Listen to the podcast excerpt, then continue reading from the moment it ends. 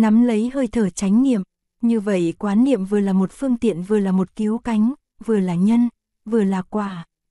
Khi thực tập quán niệm để luyện định tâm thì ta gọi quán niệm là nhân. Nhưng quán niệm vốn là sự sống tỉnh thức, sự có mặt của quán niệm là sự có mặt của sự sống màu nhiệm, do đó ta cũng gọi quán niệm là quả.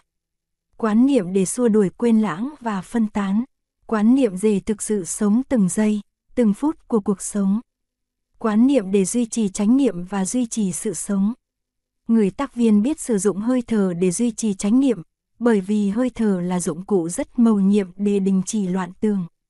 Hơi thở là cây cầu bắt từ bờ sinh lý sang bờ tâm lý, là môi giới giữa than và tâm. Mỗi khi chợt nhớ ra rằng tâm ý mình đang phân tán, rong ruổi, người tác viên nên dùng hơi thở để nắm giữ nó lại. Anh thở vào nhẹ nhẹ một hơi thở khá dài và ý thức rằng mình đang thở vào một hơi dài. Anh lại thở ra một hơi dài, đưa ra ngoài hết không khí trong buồng phổi anh và ý thức rằng mình đang làm như thế. Kinh quán niệm dạy về cách nắm lấy hơi thở như sau, hành giả thở vào với ý thức minh mẫn là mình đang thở vào. Người ấy thở ra với ý thức minh mẫn là mình đang thở ra. Thở vào một hơi dài người ấy ý thức rằng ta đang thở vào một hơi dài. Thở ra một hơi dài, người ấy ý thức rằng ta đang thở ra một hơi dài. Thở vào một hơi ngắn, người ấy ý thức là ta đang thở ra một hơi ngắn. Người ấy tự mình luyện tập như sau, tôi có ý thức rõ rệt về chọn cả hơi thở mà tôi đang thở vào. Tôi có ý thức về chọn cả hơi thở mà tôi đang thở ra. Tôi đang thở vào và làm cho sự điều hành trong thân thể tôi trở nên tĩnh lặng. Tôi đang thở ra và làm cho sự điều hành trong thân thể tôi trở nên tĩnh lặng. Trong một tu viện Phật giáo, vị nào cũng được khuyến khích sử dụng hơi thở để đình chỉ loạn tưởng, tập trung tâm ý và thực hiện định lực. Định lực là sức mạnh của sự tập trung tâm ý, là năng lực có thể phát khởi sự tỉnh thức lớn. Nhưng sự tỉnh thức lớn cũng là một sự tỉnh thức. Khi người tác viên nắm lấy hơi thở mình, anh ấy đã là một người tỉnh thức rồi. Để duy trì chính niệm lâu dài, ta nên tiếp tục nắm lấy hơi thở. Mùa này ở đây lá vàng rơi đẹp lắm, đi ở van rừng khoảng 15 phút trong chánh niệm, giữ lấy hơi thở tôi thấy khỏe khoắn và tỉnh táo lạ. Tôi tiếp xúc được với từng chiếc lá, khi Thiều đi một mình trên con đường quê, Thiều dễ nắm giữ chánh niệm hơn. Nếu Thiều có một người bạn cùng đi bên cạnh không nói năng gì, cùng nắm lấy hơi thở thì Thiều vẫn nắm giữ chánh niệm một cách dễ dàng. Nhưng khi người bạn đi bên cạnh hỏi chuyện, Thiều thì sự tình trở nên khó khăn hơn chút ít. Nếu Thiều khởi ra trong tâm ý niệm, cái anh chàng này cứ hỏi chuyện hoài, không để cho mình tránh niệm, thì Thiều dễ trở thành bực mình. Nhưng nếu Thiều tự nhủ, anh chàng hỏi chuyện thì hỏi chuyện, mình trả lời thì trả lời, nhưng mình vẫn nắm giữ tránh niệm, biết mình với anh chàng đang đi trên giường với nhau, biết anh chàng hỏi gì, biết mình trả lời những gì, và dù sao mình vẫn còn có thể nắm lấy hơi thở. Nghĩ như vậy, Thiều tiếp tục duy trì tránh niệm, biết rằng trường hợp này hơi khó hơn trường hợp đi bộ một mình, nhưng cứ thực tập để từ từ đạt tới một khả năng tập trung ý lớn hơn. Có câu ca dao nói, thứ nhất là tu tại gia, thứ nhì tu chợ, thứ ba tu chùa. Trong hoàn cảnh náo nhiệt phiền toái mà giữ được chánh niệm, đó mới là làm được chuyện khó, có phải không? Đếm hơi thở và theo dõi hơi thở. Trong kinh điển Phật thường dạy nên sử dụng hơi thở để luyện thành sự định tâm. Có một bài kinh đặc biệt nói về sự sử dụng hơi thở để duy trì hơi thở, gọi là kinh an ban thủ ý, Anapana Sati Sutta.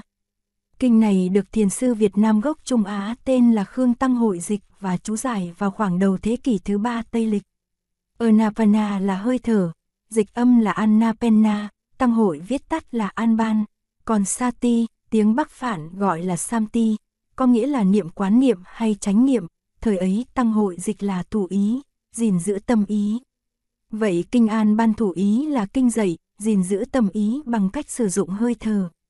Kinh này là kinh thứ 118 trong Trung Bộ Kinh, Maisana Nikaya, dạy rõ phương pháp sử dụng hơi thở. Tôi sẽ đính kèm theo đây một bản dịch kinh quán niệm và bản tóm tắt kinh An Ben thủ ý cùng một vài đoạn kinh khác đề thiều và các bạn bên nhà dùng. Trong những lớp hướng dẫn thiền tập cho người ngoại quốc, bên này, tôi thường đề nghị những phương pháp mà tôi đã từng thí nghiệm, những phương pháp thật đơn giản. Ví dụ đối với người mới tập, tôi đề nghị phương pháp đo chiều dài của hơi thở. Tôi mời một học viên nằm xuống và thở tự nhiên, rồi tôi mới mời người quan sát và chỉ cho họ thấy những điều đơn giản như sau. một Tuy thở ra và thở vào là việc làm của phổi, tức là của ngực, nhưng không phải vì thế mà bụng không có tham dự. Sự lên xuống của bụng hòa nhịp với sự lên xuống của ngực.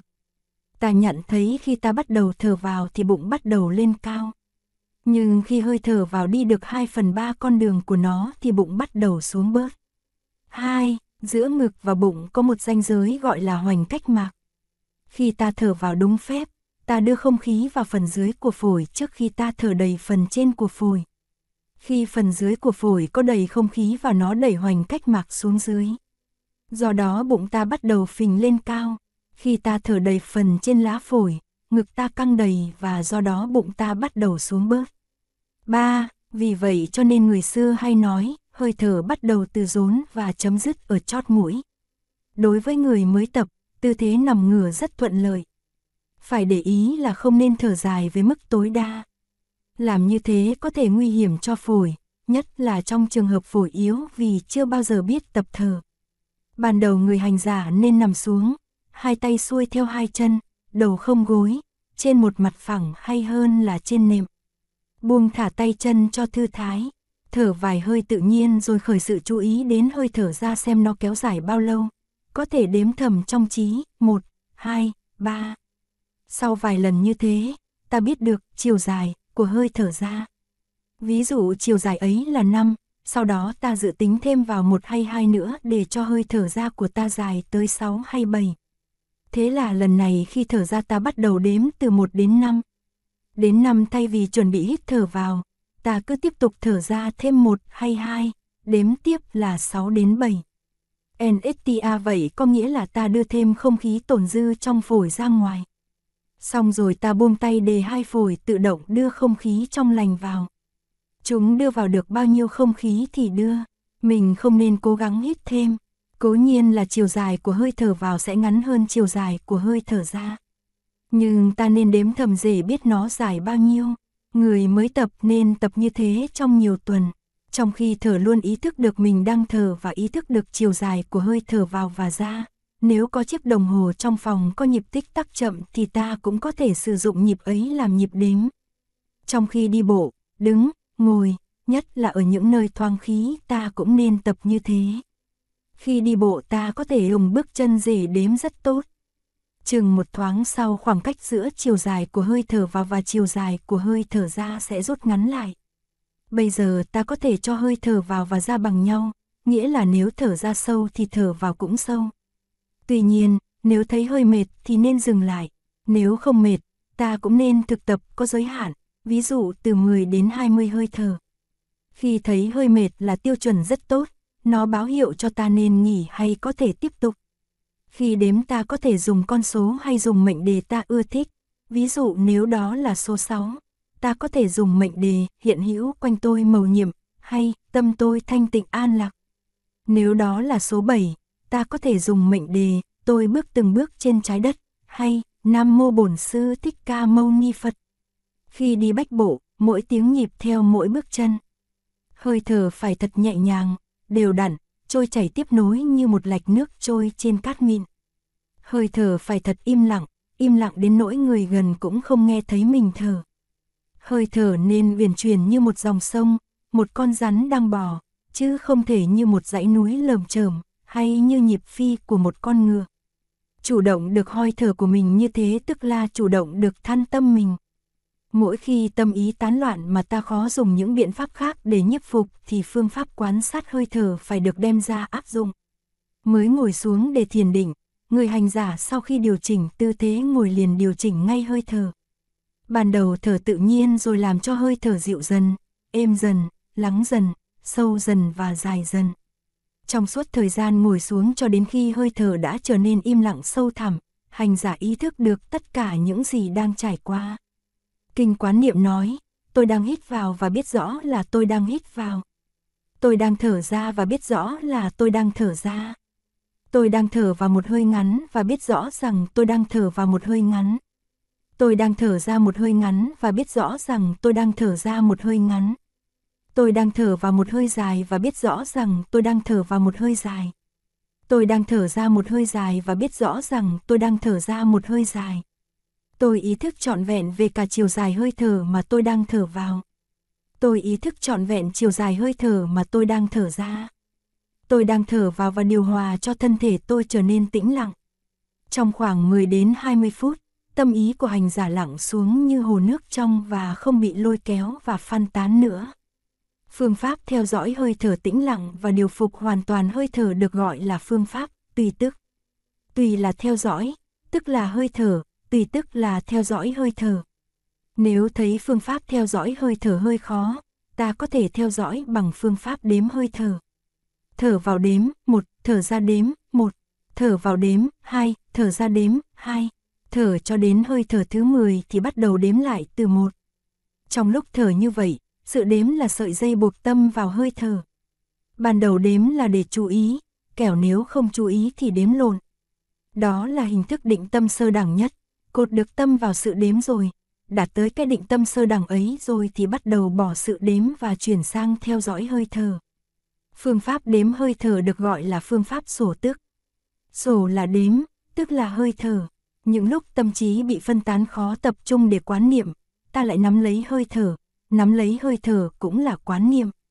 Hơi thở là một phương tiện thần diệu để nắm lấy tâm ý, giới thứ bảy của dòng tu tiếp hiện cũng đặc biệt chú trọng tới hơi thở, không được buông thả theo, vọng, loạn tường và hoàn cảnh để tự đánh mất mình, phải biết dùng hơi thở để nắm lấy thân tâm, thực hiện chánh niệm, phát triển định tuệ và đi tới trên đường thành tựu đạo nghệ. Mỗi động tác là một lễ nghi, thiểu ơi, tôi thường nghe một ví dụ này khá hay về hơi thở. Có một bức tường cao không có cách gì leo lên đứng phía trên được, duy chỉ có sợi chỉ mong manh vắt qua bức tường. Người khôn khéo sẽ buộc đầu sợi chỉ ấy vào dây gai rồi qua bên kia kéo đầu sợi chỉ xuống để cho sợi dây gai vắt lên thay thế. Xong rồi, lại buộc đầu sợi gai với đầu sợi dây thừng để kéo nó vắt qua bức tường. Sau khi cột một đầu thừng xuống chân bức tường bên này, ông ta sang bên kia tường bám vào sợi dây thừng mà trèo lên đứng phía trên bức tường. Hơi thở của ta là sợi dây chỉ mỏng manh kia, nếu ta biết sử dụng thì ta có thể biến nó thành một khí cụ thần diệu cứu ta ra khỏi những trường hợp xem như vô vọng. Hơi thở cũng là một cây cầu bắt từ thân sang tâm, hơi thở điều hòa cả thân và tâm, hơi thở thiết lập sự thể giữa thân và tâm. Thân và tâm đều có liên hệ tới hơi thở, và hơi thở có thể dùng để điều hợp thân tâm, đưa đến trạng thái tĩnh lặng sáng chiếu của cả hai. Có nhiều người và nhiều sách nói đến những ích lợi lớn lao của sự tập thở đúng phương pháp. Người biết thở là người biết sử dụng một kho tàng sinh lực vô tận, hơi thở thanh lọc buồng phổi, thanh lọc máu trong huyết quản, thanh lọc và đổi mới cả cơ thể. Hơi thở quan trọng hơn thức ăn, những điều ấy rất đúng. Hồi xưa tôi từng bị ốm nặng và qua mấy năm thuốc thang không lành, tôi đã dùng đến phương pháp thở, phương pháp này đã cứu sống tôi. Tuy vậy trong câu chuyện mà tôi đang nói với Thiểu đây, hơi thở là dụng cụ và đối tượng của quán niệm. Hai lá phổi tốt, một hơi thở khỏe là những thiện duyên rất lớn, tuy nhiên không phải là mục đích lớn mà chỉ là những vật phó sản, Gus của sự thực hiện quán niệm mà thôi. Ở Paris tôi có hướng dẫn một lớp ngồi thiền cho người ngoại quốc. Trong số đó có nhiều người trẻ. Tôi nói với họ mỗi ngày ngồi một giờ đồng hồ thì tốt lắm, nhưng không đủ thiếu gì. Phải tập thiền trong khi đi, đứng, ngồi, nằm và làm việc. Tôi chỉ cho họ cách quán niệm trong khi rửa tay, rửa bát, quét nhà, nói chuyện. Tôi nói trong khi rửa bát, có thể ta nhớ tới tách trà và muốn rửa cho thật mau để lên ngồi uống trà. Nhưng như thế là ta không thấy được sự sống trong khi rửa bát. Trong khi ta rửa bát thì rửa bát phải là chuyện quan trọng nhất trong đời. Trong khi ta đi cầu, thì đi cầu là chuyện quan trọng nhất trong đời. Cứ thế mà nhìn, bược củi cũng là thiền mà gánh nước cũng là thiền. Người hành giả tu 24 tiếng đồng hồ một ngày chứ không phải chỉ tu trong giờ tụng kinh và ngồi thiền. Mọi động tác đều được nhiếp phục trong chánh niệm, mỗi động tác là một lễ nghi. Dùng chữ lễ nghi thì hơi nặng nề nhưng tôi phải dùng chữ ấy qua một lượt để thiểu thấy tính cách sanh tử của sự tỉnh thức. Hãy là nụ cười, ngày nào cũng thực tập quán niệm, giờ nào cũng thực tập quán niệm. Nói thì dễ nhưng thực hành cho được thường xuyên là chuyện không dễ. Vậy cho nên tôi đề nghị những người trong lớp thiền tập nên để dành một ngày trong tuần để khởi sự thực tập. Đã đành trên nguyên tắc ngày nào cũng là ngày của mình, giờ nào cũng là giờ của mình, nhưng trên thực tế mình hoàn toàn chưa thể nào chủ động được và mình có cảm tưởng gia đình, sở làm và xã hội chiếm mất hết thì giờ của mình. Vì vậy tôi đề nghị họ lấy một ngày trong tuần làm, ngày của mình. Ngày này sẽ là bàn đạp tạo nên thói quen tốt đẹp của sự thực tập quán niệm. Tác viên xã hội ai cũng có quyền có một ngày như vậy mỗi tuần, nếu không ta sẽ tự đánh mất mình một cách dễ dàng trong cuộc đời náo động. Ta tạm gọi cái ngày thứ bảy kia là ngày quán niệm. Muốn tổ chức ngày quán niệm ta hãy chuẩn bị làm sao khi thức dậy trong buổi sáng, ta có thể nhớ ngày gió là ngày quán niệm. Treo một cái gì ở trên trần nhà hay ở trong mùng. Ví dụ như một chữ, quán, hay một cành thông chẳng hạn, để khi thức dậy là ta có thể trông thấy và biết đây là ngày quán niệm, ngày của mình. Nhớ ra như vậy rồi, ta nên mỉm cười để chứng tỏ rằng ta đang có ý thức trọn vẹn và cũng là nuôi dưỡng ý thức trọn vẹn đó. Nằm trên giường ta bắt đầu theo dõi hơi thở, điều phục hơi thở, thở những hơi chậm, dài và ý thức. Rồi ta từ từ vén chăn ngồi dậy, đừng tung chăn trồm dậy như thường nhật. Nuôi dưỡng quán niệm trong từng cử chỉ, ta xúc miệng đánh răng, trải đầu, cạo râu hay điểm trang một cách nhẹ nhàng, thong thả, cử động nào cũng được nhiếp phục trong quán niệm. Theo dõi hơi thở, nắm lấy hơi thở, đừng để tâm loạn động. Khi làm những cử động thể dục buổi sáng cũng vậy, các cử động thể dục nên làm thong thả, đi đôi với nhịp thở dài và nhẹ. Trong khi tập thể dục, duy trì nụ cười hàm tiếu trên môi. Nên để ra ít nhất là nửa giờ để tắm gội thong thả trong chánh niệm. Đôi khi tắm xong là ta đã thấy nhẹ nhàng khoan khoái rồi. Sau đó ta có thể đi làm việc nội trợ, giặt áo quần, chùi nhà, lau bàn, sửa bếp, xếp dọn sách vở. Những công việc ấy phải được làm thật khoan thai, nhẹ nhàng trong chánh niệm. Làm tức là tu, đừng mong cho chóng xong, bí quyết là làm thong thả, để tâm ý vào đó, ưa thích nó, đồng nhất với nó. Phải tìm được sự an lạc trong khi làm những việc đó. Nếu không thì ngày quán niệm đó xem như là thất bại. Những người mới tập thì nên giữ im lặng trong ngày quán niệm. Vận tốc của các cử động dưới ảnh hưởng của quán niệm được giảm xuống rất nhiều. Hãy nhìn những vị thiền sư, họ đi đứng khoan thai, nhất cử nhất động đều nhẹ nhàng, không vụt chạc hay nóng này. Nói như thế không có nghĩa là trong ngày quán niệm ta không nên nói chuyện. Ta cũng có thể nói chuyện và cũng có thể hát nữa. Nhưng ta chỉ nên nói hay hát ít thôi, trong khi duy trì ý thức minh mẫn về những gì ta đang nói hoặc đang hát. Cố nhiên ta có thể vừa hát vừa quán niệm, biết rõ là ta đang hát và ta đang hát gì. Tuy thế nên biết rằng trong khi ta hát, tình tiết và âm diệu có thể đưa ta lạc ra ngoài chánh niệm nếu năng lực tập trung của ta còn yếu kém. Buổi trưa ta có thể tự nấu cơm, việc ăn cơm, rửa bát, nghỉ ngơi, tất cả cũng đều được thực hành trong chính niệm. Buổi sáng sau khi nhà cửa đã được dọn hay chăm bón, vun mấy khóm hoa. Ta pha trà và ngồi uống trà trong chánh niệm, để dành thật nhiều thì giờ cho công việc này. Đừng uống trà như người ta ăn hủ tiếu, cà phê ngoài tiệm trước khi đi làm, nghĩa là hấp tấp quá. Uống đoàn thật thành thơi, khoan thai, như nhịp đi của bốn mùa, như nhịp quay của trái đất, thong thả, đều đặn, không hấp tấp. Không đi tìm tương lai, sống với giờ phút hiện tại, chỉ có giờ phút hiện tại mới là sự sống. Đừng đồng nhất sự sống với tương lai, đừng luôn nghĩ tới chuyện phải đi về tương lai, đừng luôn luôn nghĩ tới chuyện khởi hành. Ngày xưa trong bướm bay vượn cải hoa vàng, tôi viết, em hãy là đóa hoa đứng yên bên hàng dậu. Là nụ cười, một phần của hiện hữu nhiệm màu. Tôi đứng đây, chúng ta không còn khởi hành, quê hương chúng ta đẹp như quê hương của tuổi thơ. Xin đừng ai xâm phạm, tôi vẫn còn hát ca, buổi chiều ta có thể đọc kinh, chép kinh, viết thơ cho bạn, làm bất cứ việc gì mà ta thích từ công việc trong tuần. Tôi nhắc em là làm gì cũng làm trong chánh nghiệm, buổi tối ăn ít thôi, khoảng 10 đến 11 giờ ta ngồi thiền đến nửa đêm sau khi bách bộ chừng một giờ để thở không khí trong lành, theo dõi hơi thở bằng quán niệm, đo chiều dài hơi thở bằng quán niệm, đo chiều dài hơi thở bằng bước chân ta về phòng và đi ngủ trong chánh niệm. Thiều ơi, thế nào mình cũng tìm cách để tôn trọng tuyệt đối ngày quán niệm của tác viên. Ngày ấy cần thiết quá và ảnh hưởng tốt đến những ngày khác trong tuần rất nhiều. Mười mấy năm về trước, nhờ ngày bình tĩnh quán niệm ấy mà chú Văn và các anh chị trong dòng tiếp hiện đã hướng dẫn được trường đi qua nhiều giai đoạn bão táp. Thực tập ngày quán niệm được trong vòng 3 tháng thì ta đã có sự thay đổi quan trọng trong đời sống của chúng ta rồi.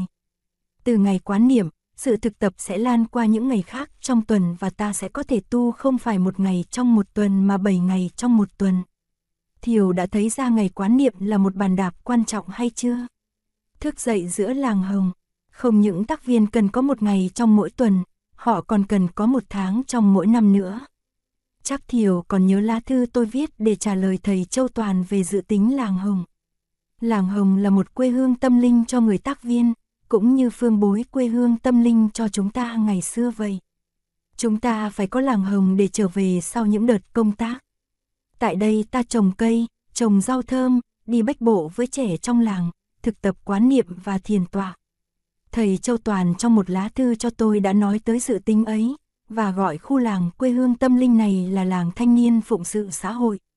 Thầy có nói cho tôi hay rằng khu vực chọn lựa có thể nằm gần miền cao nguyên và như thế có thể hạp với cây hồng. Tôi nói như thế thì đặt tên làng là làng hồng thì nhẹ và đẹp hơn tên kia.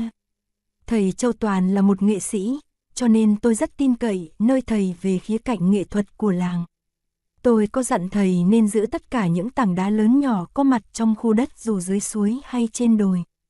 Tôi lại dặn thầy đi đánh dấu tất cả cây lớn nhỏ nào có giá trị nghệ thuật để giữ lại. Làng sẽ có công viên, rừng và rất nhiều con đường đi bộ qua rất nhiều vườn hồng và tên làng do đó mà có. Làng sẽ có nhiều lô đất, mỗi tác viên có một lô đất, Thiều cũng có một lô, tôi cũng có một lô. Chúng ta sẽ làm một căn nhà đơn giản trong khu đất và trồng cây ăn trái và rau quả quanh nhà. Tôi ưa trồng rau thơm lắm. Tôi sẽ trồng sau nhà của tôi nhiều thứ rau thơm, cây ngò, cây quế, cây hương, cây tía tô, cây kinh giới, cây tần ô, cây rau răm, cây lá lốt. Tôi cũng sẽ trồng cây lá dứa thơm, cây xả, một giàn mướp ngọt, và có thể có cả một giàn hoa lý trước nhà. Thiều cười, tôi đang sống với tương lai phải không? Đúng đó, nhưng tôi cũng đang sống với hiện tại. Bên này tôi cũng trồng đủ thứ rau thơm. Tuyết có gửi cho tôi nhiều loại hột giống, nhưng chỉ trồng được trong mùa ấm thôi. Làng Hồng đối với tôi đã là một thực tại rồi. Làng Hồng cũng đã bắt đầu có mặt nơi Thiều. Thiều và các bạn nên xúc tiến việc thành lập Làng Hồng. Làng Hồng là một hình ảnh tươi mát trong lòng mọi chúng ta. Làng Hồng cũng là hình ảnh ấm áp. Các anh chị tác viên khi lập gia đình cũng nên về cư ngụ tại làng Hồng. Làng Hồng sẽ có hợp tác xã, mình sẽ săn sóc cho làng, tổ chức sinh hoạt cho trẻ con và tạo nền nếp sinh hoạt tâm linh cho mọi người. Mỗi tác viên khi về tới làng Hồng là thấy thoải mái. Trong một tháng cư trú tại làng Hồng, người tác viên chơi đùa với trẻ con, bọn Lê Hải Thiều âm lúc này có lẽ đông lắm, đọc sách, nằm võng, trồng rau, ngồi thiền, rũ bỏ mọi bụi bặm phiền não, luyện thêm ý chí, thêm yêu thương.